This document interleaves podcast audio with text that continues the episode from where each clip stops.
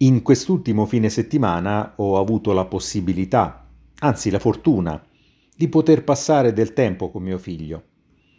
Viviamo lontani e non abbiamo molte occasioni per poter stare un po' insieme. Certo, oggi comunicare a distanza non è più un problema, né tecnico né economico. Ci messaggiamo costantemente, ci mandiamo dei vocali e ci telefoniamo nei pochi momenti in cui il suo lavoro e i suoi interessi lasciano un piccolo spazio anche per me.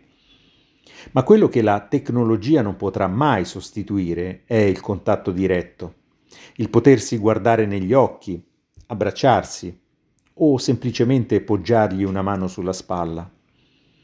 Gesti e sensazioni che vanno ben oltre le parole o le emoji.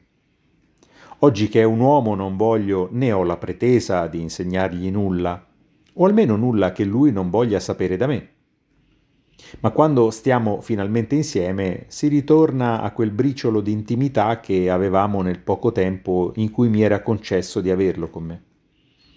Ed è bello ricordare piccoli momenti, qualche aneddoto che lui ha dimenticato perché è troppo piccolo, o magari perché è nascosto in qualche angolo della sua memoria e viceversa aggiungere alle mie immagini del tempo i suoi dettagli e ricordi vissuti da bambino in quelle determinate occasioni, che vanno ad arricchire quell'attimo vissuto insieme.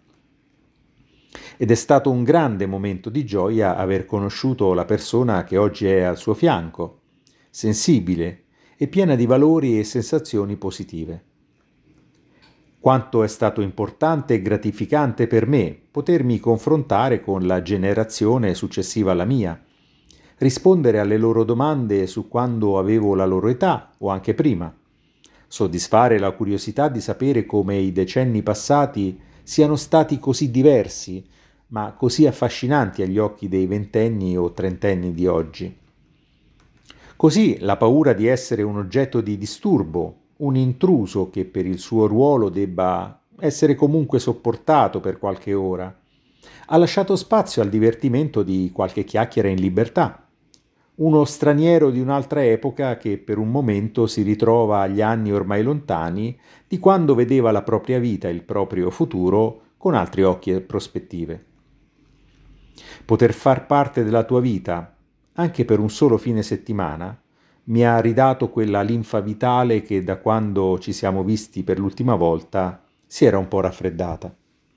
Grazie figlio mio, ti voglio un mondo di bene. Sono Evaristo Tisci e questo è il mio podcast che si chiama Perché? Ma forse lo cambio.